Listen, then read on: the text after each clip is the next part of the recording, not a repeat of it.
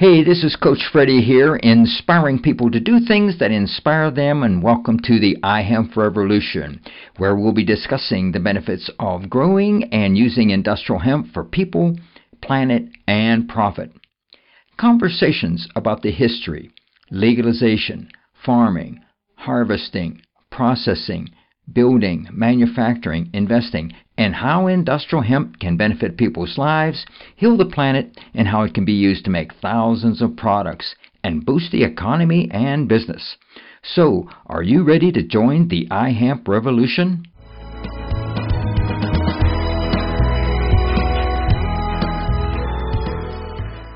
Hey, this is Coach Freddie here. I'm at NOCO Hemp Expo in Denver, Colorado, and I'm having a conversation here with Jon Vaught. He's the CEO and founder of Front Range Biosciences. How you doing, Jon? I'm good, thank you. Happy to be here. Oh, that's great. Listen, I want to uh, ask you a few questions here about how you got started uh, in the hemp and, and your your company here. And when when did that happen? Yeah, definitely. So, as a company, we've been operational for uh, for two and a half years.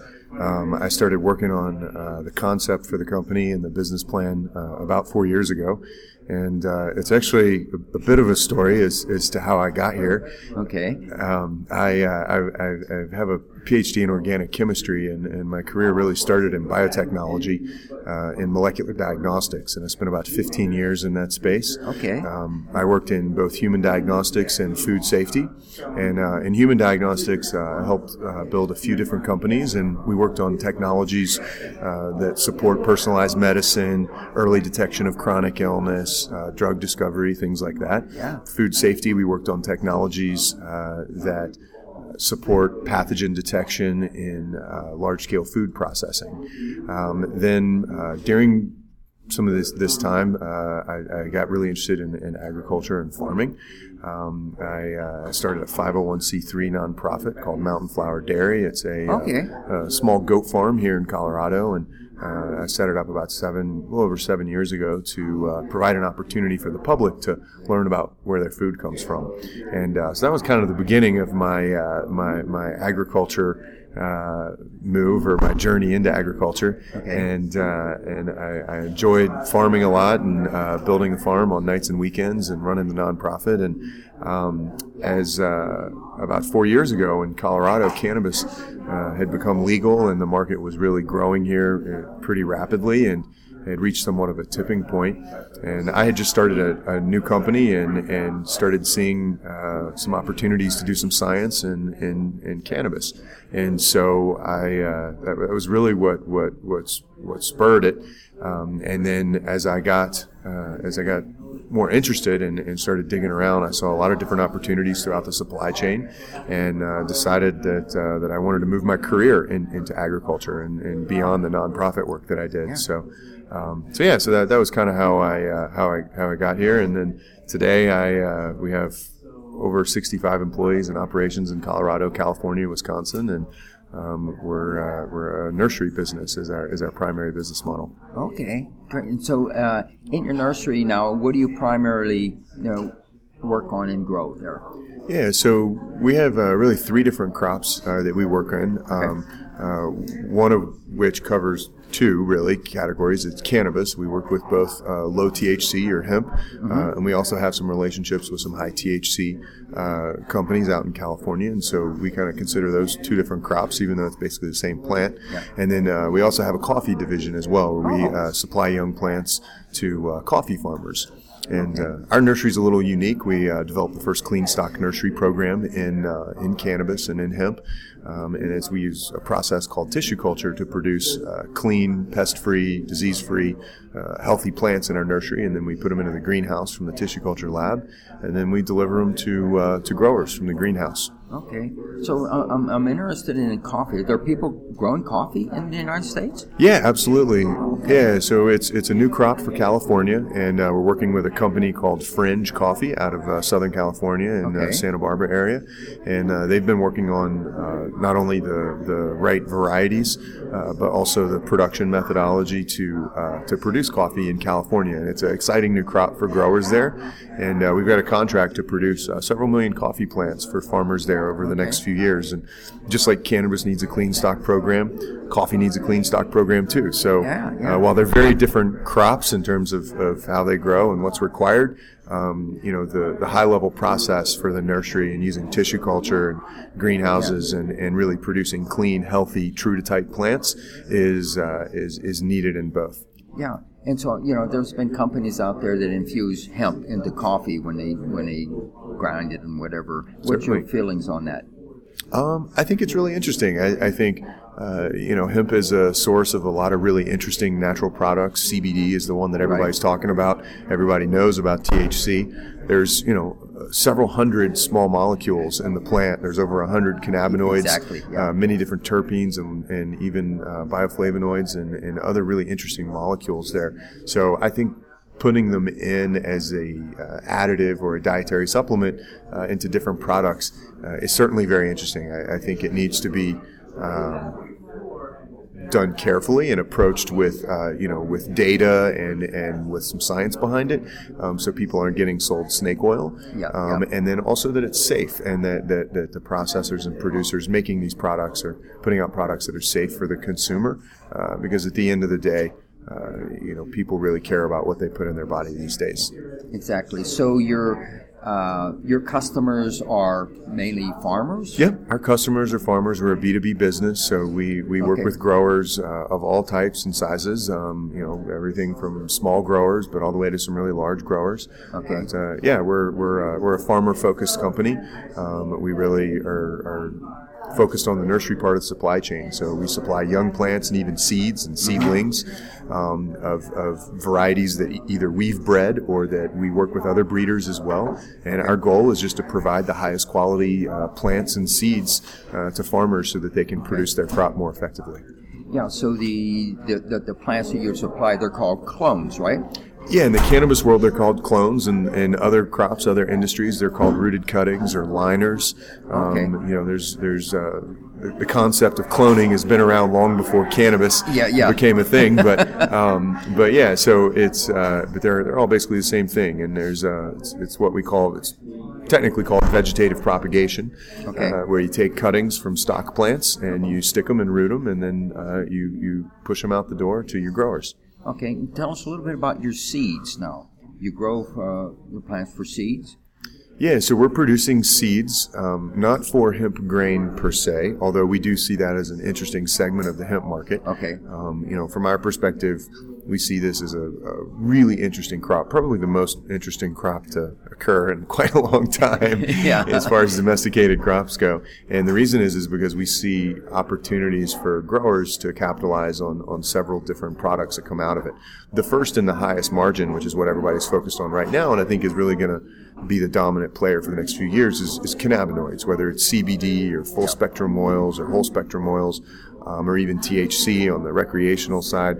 Um, but you know, those are the, the oils that, that come out of the plant and out of the flower. There's also the grain. We believe that uh, hemp grain or the seed is going to be a very, it's a very interesting protein source. It's already used Right. um, in, in some markets, but we expect that to grow because it's it's got a balanced amino acid profile, a balanced fatty acid profile, and it's a good source of nutritional fiber. So we really see it as a potential food source. And then lastly, we see the, the fiber market really growing. I think uh, as a as a crop goes, hemp has the ability to compete with cotton especially from the growing perspective. Cotton's a very input intensive uh, crop, and it's very expensive per acre to grow. Requires a lot of pesticides and herbicides, and I, I think um, hemp is is going to be able to compete with uh, with cotton someday in textiles. And then the added benefit is that, that hemp fibers can also be used in things like building materials and, Exactly. and other more interesting applications. So we're a big believer in all of that. And in our program, we're, we're currently breeding varieties that support uh, mainly the, the cannabinoid and unique cannabinoid Right. in the oil market.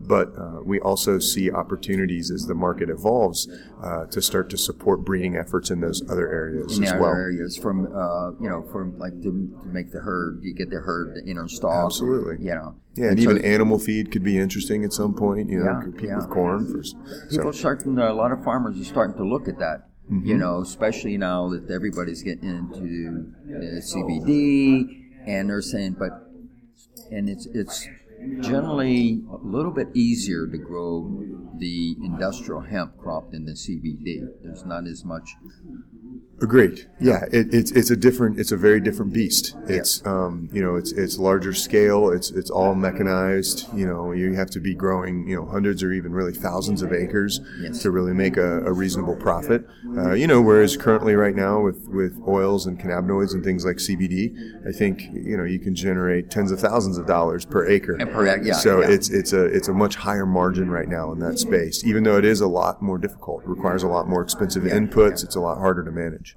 Yeah, yeah. So uh, now that the law has passed this year or last year in December, um, what's your thoughts on that as far as your company is concerned? Uh, how does that affect your company? It's a huge moment for us. It's it's um, it's it's really changed the landscape in a very good way. Um, I'm very excited about it. Very pleased about it. It, it basically opens the door for us to uh, do a few different things, and that we couldn't do necessarily, or at least we couldn't do very well before the Farm Bill. Uh, first and foremost, it, it actually opens the door for interstate commerce, Yes. uh, which is which is huge. We've got uh, customers and farmers all over the country, and uh, we're developing or we're going through the, the certifications, so things like phytosanitary certification and working on seed certifications and registrations with the local departments of agriculture, so that we can ship our plants and our seeds uh, to these other states and these other growers. So it expands our market reach. It also opens the door for import, uh, import and export internationally, uh, Okay. which is which is very interesting. Now, there's still a lot of work to do to get the regulations in place, and the USDA is is is got a lot of work to do before we see all the rules come out. But it certainly opens that door. It also opens the door and starts to remove uh, some of the stigma and the fear for uh, banks and insurance companies uh, to support the industry and.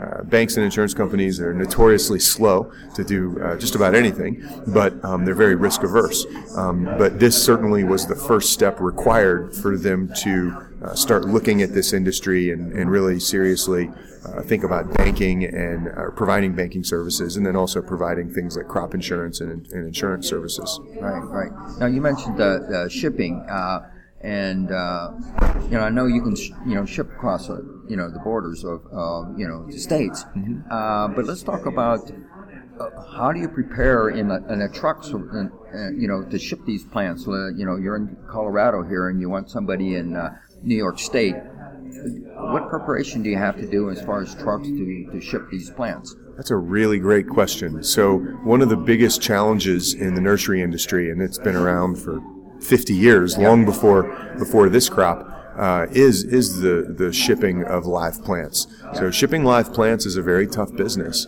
and uh, it's it's got to be done right. And a lot of folks uh, take it for granted, and they don't realize all of the challenges involved. And uh, any one of my staff that's been in the nursery business for many decades will tell you that they've seen lots and lots of good plants come out of the greenhouse, but then show up at their location because of poor delivery execution, either dead or stressed or not able to survive the, the journey. And so uh, we work very closely with our customers to manage the shipping process and leverage my team's experience with shipping uh, to make sure that we can get the product to where it's supposed to go, safe and healthy without without getting stressed. So what that really means is we're talking refrigerated trucks or Yep. reefer trucks. We're talking uh, you've got to have light, depending on how long it's going to be. You've got to have potentially uh, water. You've got to have temperature control, and uh, you know. Something that a lot of people don't think about. You got to make sure your plants are secure inside and they're not sliding around and falling down. So there's a lot of logistics Yeah. involved, and uh, and we're working closely with our customers to make sure it works. So you're it's a moving greenhouse, is what you're doing. Basically, yeah, that, that's a good way of looking at it. yeah. Okay. Not too many people think about that. No, they don't. They just think they're going to go pick them up with a truck, and then, sure enough, 15 hours later, they have a bunch of really weak plants. Yeah, yeah. I've heard the horror stories from people in Kentucky doing that, going out in a uh, in a U-Haul truck, picking up the, and delivering them there, and saying, "This is these plants aren't any good." exactly. Yeah, and you want to prevent that, right? Yeah. And it can be done. People ship plants all over the world, um, but you know, it's it's not easy. You have to you have to take uh, great care in what you're doing and, and be diligent about your process and, and make sure you do it right. so uh, you have a website, correct? we What's do. your website? It's uh, www.frontrangebio.com. and uh, we have a lot of information there and Okay. uh, email sign up so you can get on our newsletter and learn a lot Okay. more about who we are and what we do. And uh, wh- where are you actually located in Colorado? So we're headquartered out of uh, Lafayette, Colorado. We have facilities in basically Lafayette, Boulder, and Denver. Okay. Uh, we also have uh, a greenhouse nursery for hemp up in uh, Wisconsin. Our coffee facility is in Gilroy, California, and then uh, we also have uh, some greenhouse nurseries in uh, the Salinas area in California as well. Oh, okay. Any last message you'd like to give to our audience here about your your company? You know, I think we're really excited about this new crop and, and the growth of the industry. I think it's a, an opportunity to merge a lot of different concepts from agriculture, things like regenerative agriculture, uh, precision agriculture, and even biotechnology, um, but do it in a way that's sustainable, that supports not only the big farmers, but also the small farmers, that also maintains uh, proper stewardship of our lands and our environment, and also supports our people. So taking care of our workers, whether they're field workers or greenhouse workers or our consumers. And I think there's an opportunity to uh, to really change agriculture and, and even things like biotech for the better uh, through this crop. And uh, I think that's that's that's that's how we view it. Well, awesome.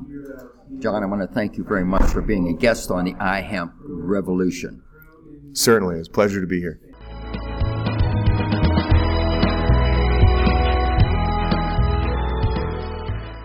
I want to thank our listeners for tuning in today. And make sure that you subscribe to the iHemp Revolution podcast on iTunes or Stitcher Radio. Give us a review and follow us on facebook.com forward slash iHemp Revolution. Like us and then tell your friends. Help us spread the word about how using industrial hemp can benefit people, heal the planet, and provide long term profit. This is your host, Coach Freddie, inspiring people to do things that inspire them, and thanks for joining the iHemp Revolution.